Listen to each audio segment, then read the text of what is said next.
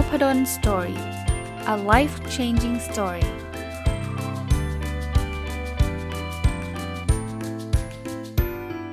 ดีครับยินดีต้อนรับเข้าสู่ Nopadol Story Podcast นะครับก็เช้าวันอาทิตย์นะครับเป็นกิจกรรมที่ผมทำมาโดยตลอดนะถ้าถ้านับน่าจะสองปีได้แล้วมั้งครับที่ทำออกพอดแคสต์นะครับก็คือการอัปเดต Personal โอ เค อาร์ แล้วก็การตอบคำถามประจำสัปดาห์นะครับในช่วงการอัปเดตเนี่ยก็พยายามจะใช้เวลาไม่เยอะนะเพราะว่าอย่างที่ผมก็รู้สึกเหมือนกันนะว่าเอ๊ะเอาเอาเรื่อง โอ เค อาร์ ส่วนตัวมาเล่าให้คนอื่นฟังทำไมแต่ว่าก็พูดทุกสัปดาห์เลยเพราะว่าก็มีคนใหม่ๆเข้ามาฟังนะครับว่าที่ผมทำ โอ เค อาร์ แล้วก็มาเล่าให้ท่านฟังเนี่ยคืออยากจะให้ท่านทดลองทำดูนะครับแล้วก็ผมก็ได้รับฟีดแบ็กนะครับว่าจากการอัปเดต โอ เค อาร์ ของผมเองเนี่ยทำให้หลายท่านเนี่ยได้ไปตั้ง โอ เค อาร์ ของตัวเองแล้วก็ประสบความสำเร็จนะครับผมก็ดีใจนะอย่างน้อยๆก็มีตัวอย่างว่าเออรายการอันเนี้ยในวันเสาร์หรือวันเอ่อโทษทีในวันอาทิตย์เนี่ยนะครับก็เป็นประโยชน์กับบางท่านก็แล้วกันนะครับโอเคนะครับจะใช้เวลาไม่นานมากนักในการอัปเดต Personal โอ เค อาร์ แล้วก็จะกระตุ้นให้ท่านเขียนนะครับยิ่งใกล้ๆปีใหม่เนี่ยผมคิดว่าท่านน่าจะ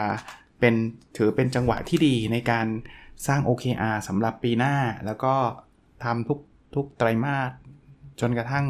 มาอัปเดตทุกสัปดาห์ท่านอาจจะไม่ต้องอัปเดตผ่านพอดแคสต์ก็ได้นะอัปเดตส่วนส่วนบุคคลนั่นก็ได้นะครับเริ่มต้นเลยครับ Objective ข้อที่หนึ่งคือมีสุขภาพแข็งแรง Key Result หนึ่งจุดหนึ่ง คือผลตรวจร่างกายเป็นปกติ หนึ่งร้อยเปอร์เซ็นต์ ในวีคที่สิบที่สองสัปดาห์ที่ผ่านมาผมตอนแรกว่านัดตรวจวันที่สิบธันวาแล้วว่าเพิ่นภรรยาไม่สบายนะครับอยากจะไปตรวจพร้อมกันก็เลยเลื่อนคุณหมอไปตอนนี้นัดใหม่แล้วเรียบร้อยนะครับเป็นยี่สิบสองธันวานะก็ต้องบอกว่าข้อนี้ถ้าไม่มี โอ เค อาร์ สงสัยจะเบี้ยวไปเลยนะก็ก็อาจจะเลยไปปีหลังปีใหม่อะไรเงี้ยแต่แต่พอมี โอ เค อาร์ เห็นไหมมันมันกระตุ้นว่าเฮ้ยเดี๋ยววันอาทิตย์ก็จะต้องมาพูด โอ เค อาร์ ข้อนี้แล้วแต่ไม่ตรวจได้ยังไงอะไรเงี้ยก็ยี่สิบสองธันวาคมนี้นะครับก็ก็น่าจะได้ไปตรวจแล้วคงเอามารีพอร์ตในวีคถัดไปนะครับคีรีซอล หนึ่งจุดสอง วิ่งสะสมให้ได้ หนึ่งพันสองร้อย กิโลเมตรผมทำได้ตั้งแต่วีคที่เจ็ดของไตรมาสนี้แล้วนะครับวีคที่เจ็ดของไตรมาสที่สี่ทะลุไปแล้วก็ต้องยอมรับว่าตอนนี้ก็เลยเกเรนิดหน่อยนะครับไปโฟกัสเรื่องอื่นซะเยอะอ่าการวิ่งก็เลยอาจจะไม่ได้เพิ่มขึ้นมากนักแต่ก็ยังวิ่งอยู่นะครับตอนนี้วิ่งไปได้ หนึ่งพันสองร้อยแปดสิบเจ็ดจุดเจ็ด กิโลเมตรนะครับคีรีซอล หนึ่งจุดสาม น้ำหนักตัวเจ็ดสิบห้ากิโลกรัมนะครับก็พยายามเจ็ดสิบห้าคงยากแล้วล่ะเพราะเหลือไม่กี่สัปดาห์ละนะแต่ว่าจะพยายามให้เห็นเลขเจ็ดให้ได้ก็เลยกดมาได้เป็น แปดสิบจุดสาม นะครับสัปดาห์ที่แล้ว แปดสิบจุดเก้า นะก็ลดมาประมาณศูนย์จุดหก กิโลกรัมนะครับก็ก็อีกสัปดาห์หนึ่งน่าจะลองลองดูนะว่าจะทำได้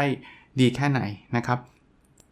Objective ข้อที่สองประสบความสำเร็จเรื่องของงานนะครับ Key Result สองจุดหนึ่ง ส่ง Paper เรื่อง โอ เค อาร์ ไปตีพิมพ์ข้อนี้ผมบอกได้เลยว่าคงไม่สำเร็จในไตรมาสนี้แน่ๆแต่ว่าก็ตั้งเป้าไว้ในใจลึกๆว่าขอเก็บข้อมูลให้ครบนะก็ประชาสัมพันธ์ทุกสัปดาห์เลยว่าถ้าท่านยังใช้ โอ เค อาร์ อยู่นะครับไม่ว่าจะเป็นการใช้ทั้งองค์กรจันใช้เฉพาะฝ่ายงานหน่วยงานแล้วก็พร้อมยินดีที่จะให้ผมสัมภาษณ์นะครับผมมีทีมงานสัมภาษณ์แหละตัวผมอาจจะไม่ได้ไปเองนะครับแต่ว่ามีทีมวิจัยไปสัมภาษณ์ก็จะจะช่องทางไหนก็ได้นะครับก็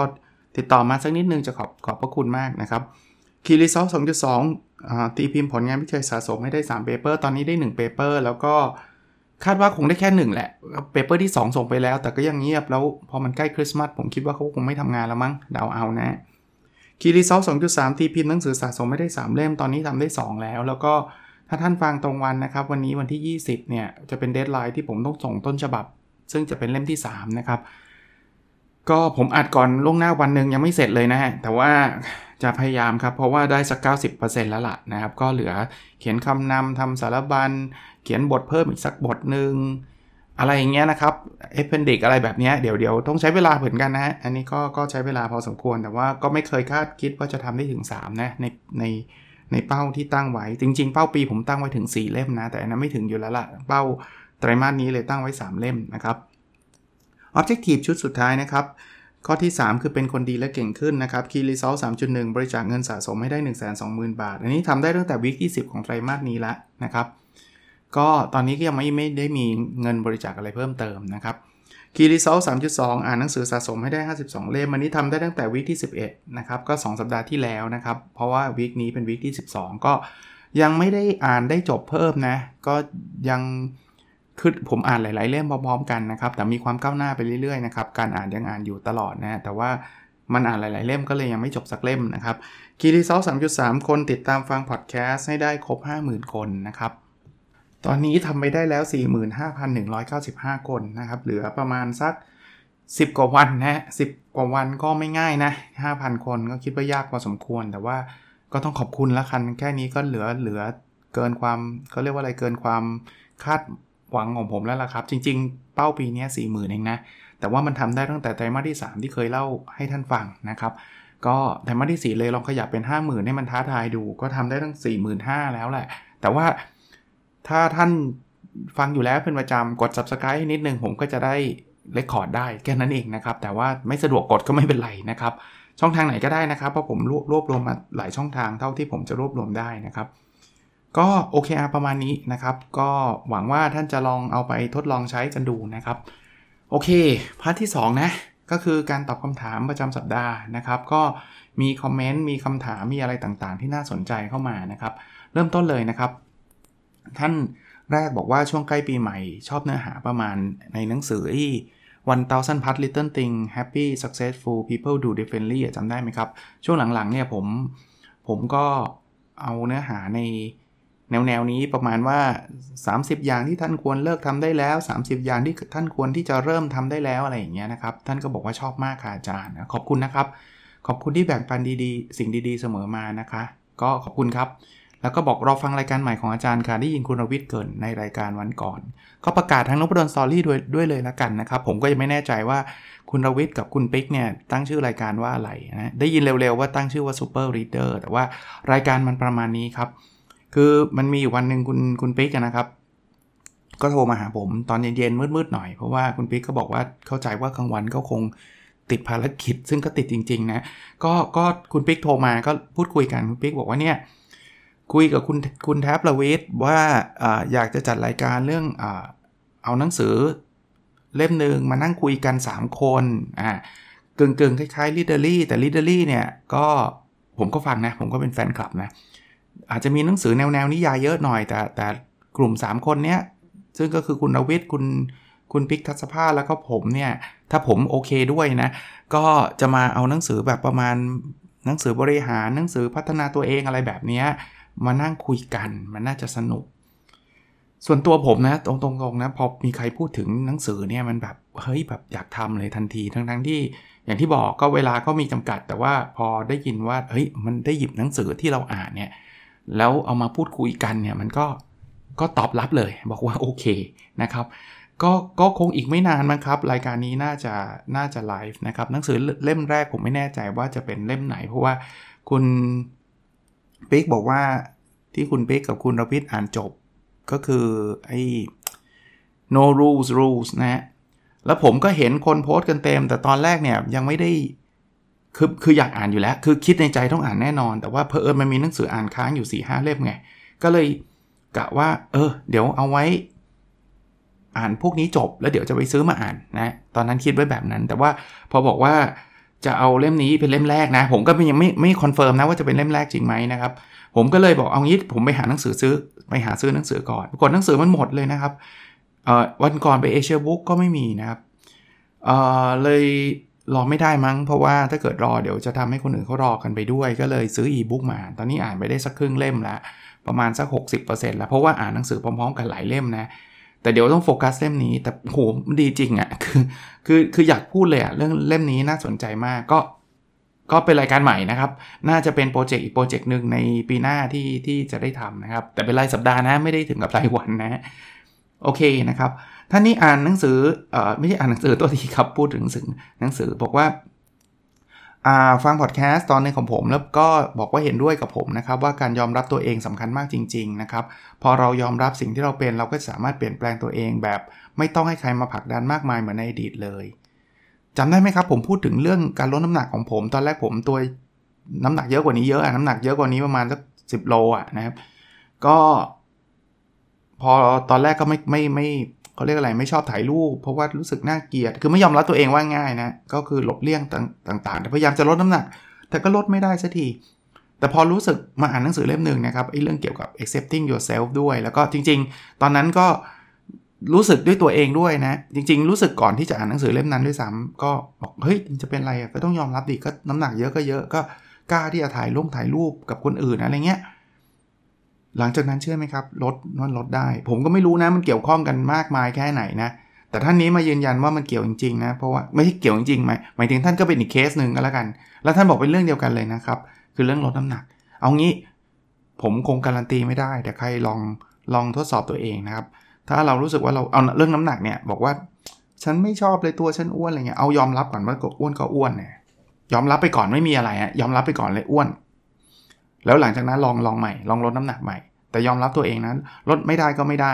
ยอมรับแบบนั้นไปก่อนนะผมว่ามันคงมีแรงบวกมั้งครับทำให้เรากล้าที่จะทำอะไรต่อเนื่องนะท่านนี้บอกว่า เอ่อ เวลาฟังผม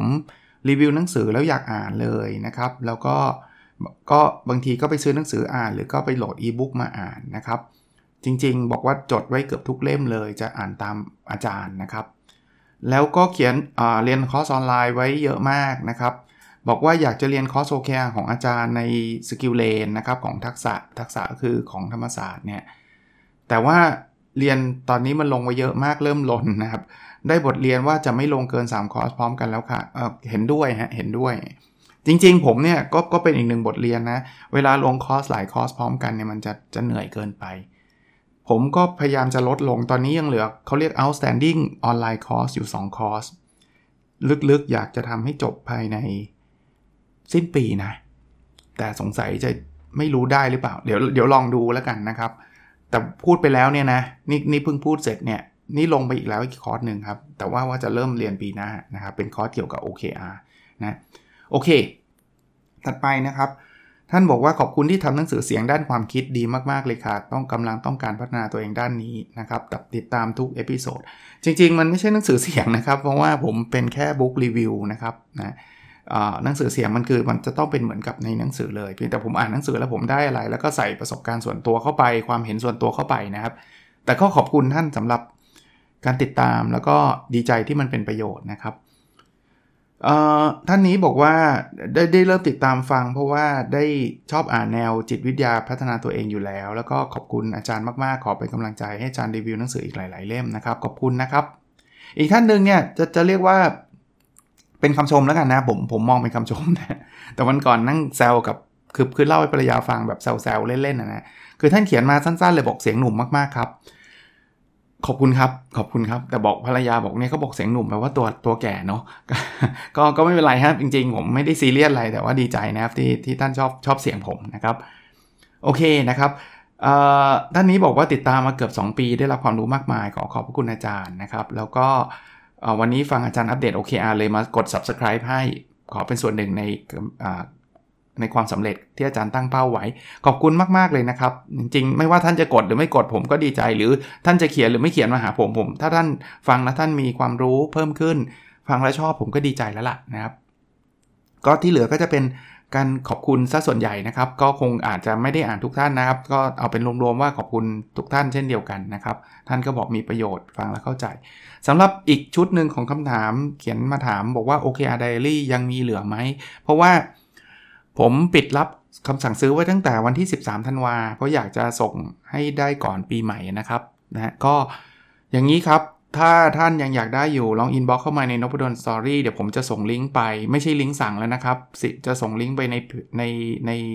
ที่แอดมินจะช่วยเช็คให้ได้นะครับผมก็ไม่รู้ว่าเหลืออยู่มากน้อยแค่ไหนนะครับถ้ายังเหลือก็ทยอยส่งไปได้นะครับเอ่อ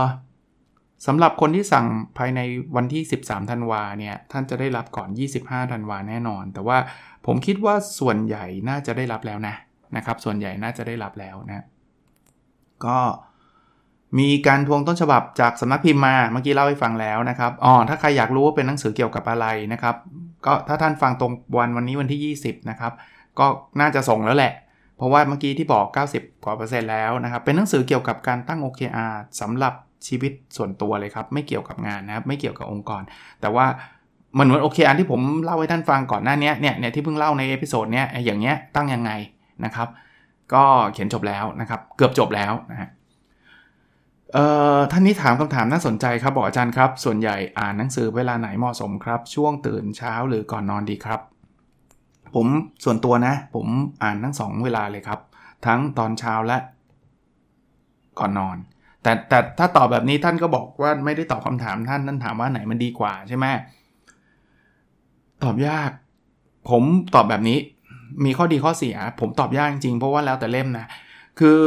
ตอนเช้าข้อดีมากๆเลยเนี่ยมันสมองมันเฟรชกว่าก่อนนอนก่อนนอนเนี่ยสมองมันจะจะล้ากว่าเพราะว่าเราทำงานมาทั้งวันแล้วอะเพราะฉะนั้นตอนเช้าเนี่ยจะอ่านได้เยอะกว่าโดยธรรมชาติแต่ตอนเช้ามีข้อเสียเปรียบตรงที่ระยะเวลาในการอ่านมักจะไม่มีเยอะนักเพราะว่ายิ่งวันที่เราจะต้องไปทำงานเนี่ยมันมันจะมีความเร่งรีบบีบอยู่ระดับนึงอ่ะบางทีอ่านอ่านแล้วแบบอยากอ่านต่อก็อ่านไม่ได้แล้วฉันต้องออกออกขับรถออกไปแล้วอะไรเงี้ยตอนเช้าจะมีมีฟีลลิ่งแบบนั้นถ้าเป็นเช้าวันหยุดอย่างเงี้ยโหเพอร์เฟคมากถ้าถ้าคือมันแล้วแต่เช้าวันไหนอีกไงคือถ้าเช้าวันหยุดเนี่ยผมอยากว่าผมอยากบอกว่าตอนเช้าดีกว่าตอนเย็นในแง่ของความเฟรชของสมองเหมาะกับการอ่านหนังสือที่มันอ่าน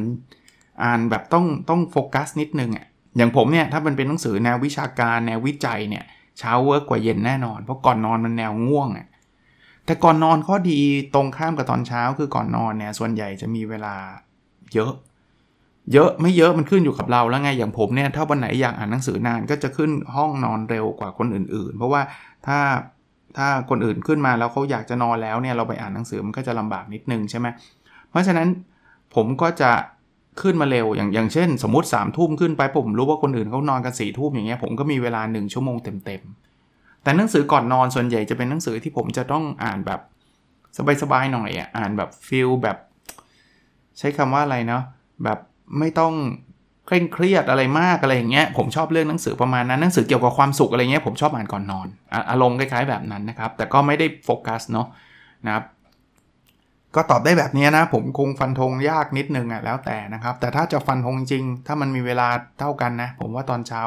ผมชอบมากกว่านิดหน่อยเอ่อท่านนี้ถามมาคำถามเมื่อกี้ที่ผมเล่าแล้วครับรายการที่อาจารย์ทำร่วมกับพี่แท็บพี่ปิ๊กจะเริ่มเอพิโซดแรกเมื่อไหร่เหรอครับไม่ทราบครับแต่ว่าได้ได้ยินมาคราวที่แล้วคุณปิ๊กบอกว่า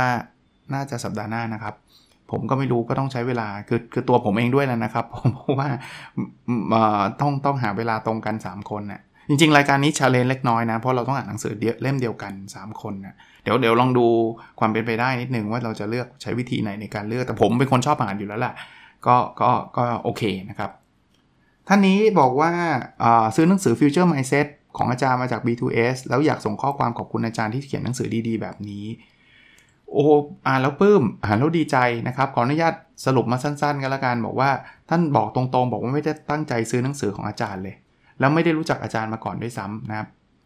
อยากจะไปหาของขวัญจับสลากคิดว่าซื้อหนังสือดีๆไปสักเล่มให้คนนั้นเนี่ยก็มองไปมองมาก็มีหนังสือแบบหยิบไปเรื่อยนะแล้วก็มีหนังสือผมอยู่ในนั้นด้วยก็อ่านชื่อหนังสืออ่านคำโปรยแล้วก็เขียนชื่อหนังสือผมคือเมื่อวิธีคิดที่คุณมีใช้กับงานวันพรุ่งนี้ไม่ได้เออแปลกดีลองอ่านเนื้อหาเอาเข้าท่าดีแฮะแต่นะมีแต่ด้วยนะคิดไปคิดมาคนที่จับสลากไม่น่าจะชอบแนวนี้เลยซื้อมาอ่านเองเลยขอบคุณนะครับก็ก็ดีใจนะคราวนี้ท่านเล่าให้ฟังต่อครับบอกว่าแต่ก่อนหนูเป็นหนอนหนังสือชอบเขียนหนังสือแต่พอมาทำงานเวลามันน้อยลงนะครับอยากพัฒนาตัวเองแต่ทำด้านอื่นมากกว่ากำลังคิดว่าอยากจะกลับมาอ่านหนังสืออีกนะครับจริงๆเล่มนี้ยังอ่านไม่จบเลยนะครับค่อยๆอ่านไปแต่ยอมรับว่าอาจารย์เขียนดีเพลินการถ่ายทอดผ่านตัวหนังสือน่าสนใจมากๆอ่าที่สำคัญอ่านแล้วแทบวางไม่ลงคือแนวคิดของอาจารย์ที่หนูรู้สึกว่ารู้สึกว่าใช่เรียกบ้านๆก็คือจริตตรงกันโอ้สำหรับนักเขียนนะผมว่าคงไม่มีอะไรที่เป็นคำชมหรือว่าไม่มีอะไรที่ทำให้เขาดีใจมากกว่าคำบอกว่าอ่านแล้ววางไม่ลงอ่ะคือคือดีใจที่รู้สึกว่ามันแบบอ่านแล้วชอบนะครับก็เขียนมาขอบคุณอีกนะครับคือท่านชอบแล้วท่านก็อุตส่าห์เขียนมาขอบคุณบอกแชร์เทคนิคมากมายในหนังสือเล่มนี้เคยฟังพอดแคสต์นะคะแต่ว่าไม่ตรงจริตนะครับเพราะนั้นท่านอาจจะไม่ได้ฟังผมพูดนะก็ก็ไม่เป็นไรชอบอ่านและดูมากกว่าฟังนะครับก็มีโอกาสจะสนับสนุนอาจารย์หนังสืออาจารย์เรื่อยๆแล้วก็เป็นกำลังใจให้ผลิตผลงานดีๆขอบคุณมากแล้วก็บอกว่าจบธรรมศาสตร์เหมือนกันแต่จบคณะคนละคณะกันนะครับโอเคนะครับท่านนี้ปกติตอนหลังๆก็จะมีคนเขียน Future Mindset เยอะนะครับแต่ท่านนี้บอกว่าอ่านความสุขปัจจุบันสุทธิอันนี้คือเล่มก่อน Future Mindset นะครับออกเมื่อปลายปีที่แล้วนะยังมีน่าจะมีจำหน่ายอยู่ด้วยนะครับบอกว่าชอบมากนะครับแล้วกระตุ้นให้ฉุกคิดบางอย่างเสมอขอบคุณนะ เอ่ออันนี้ผมไม่ได้ตอบท่านในอินบ็อกซ์ต้องขออภัยอาจจะมองข้ามไปแต่ว่าเอ่อถ้าท่านฟังพอดแคสต์ขอตอบในพอดแคสต์เลยละกันนะครับคือบางทีเห็นในอินบ็อกซ์นะมันมันเห็นจังหวะนั้นอาจจะไม่สะดวกตอบก็แต่ว่าผมก็จะ copy เก็บไว้อะไรเงี้ยนะครับท่านบอกว่าเป้าหมายปีนี้น่าจะตั้งอย่างไรให้ more perseverance more discipline more matter เอ้ยผมตอบแล้วตอบแล้วจำได้ละคือท่านบอกจะตั้งยังไงเอาง่ายๆนะครับ more perseverance แปลเป็นไทยง่ายๆว่าแบบเราจะได้มีความมานะอดทน more discipline มีวินัย more matter คือมันมีความสำคัญมากเพียงพอ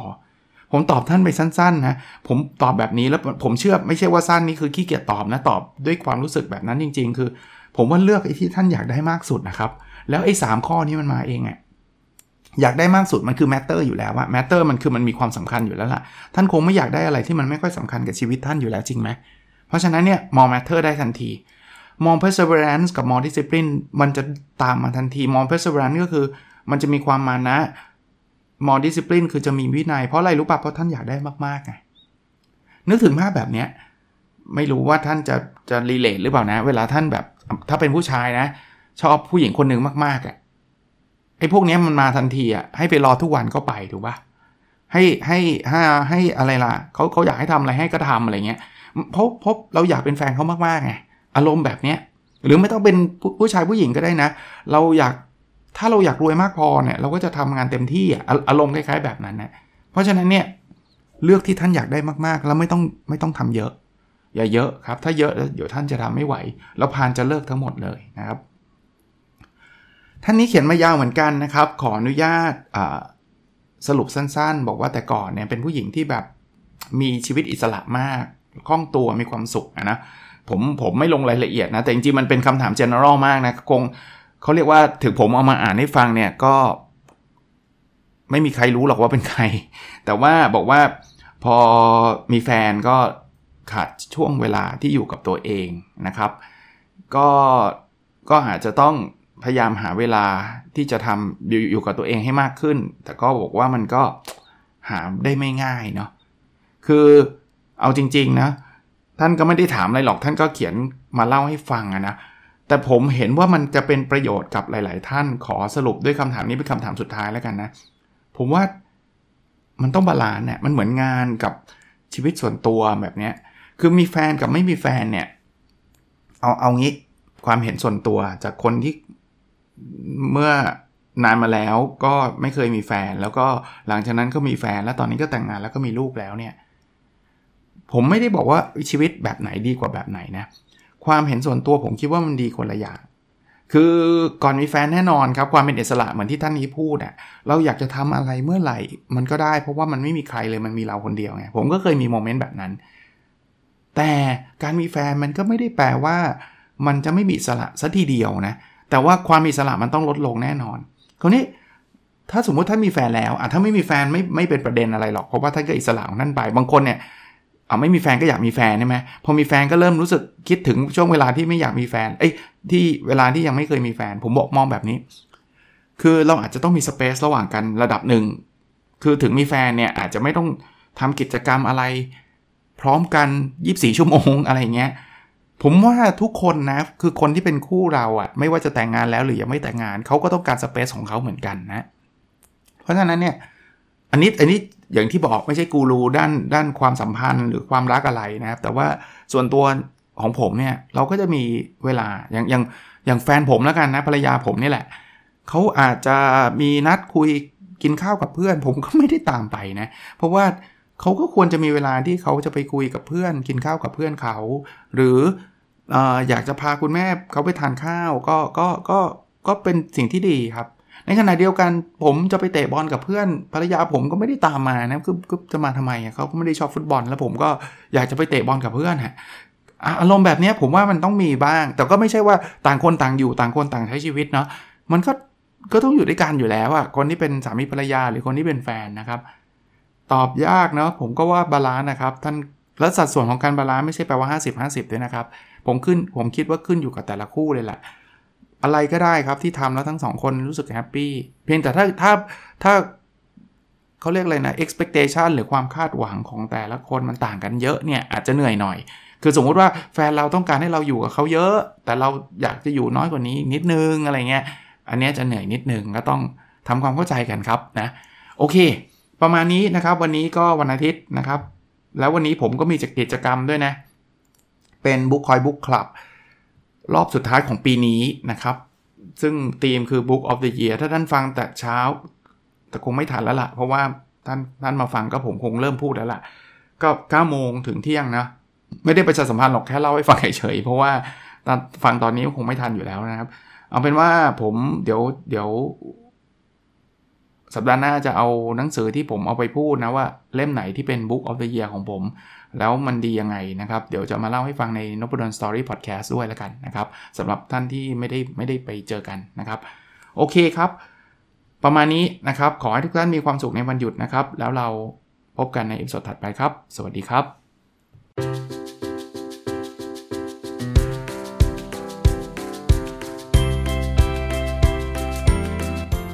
Nopadol Story A Life Changing Story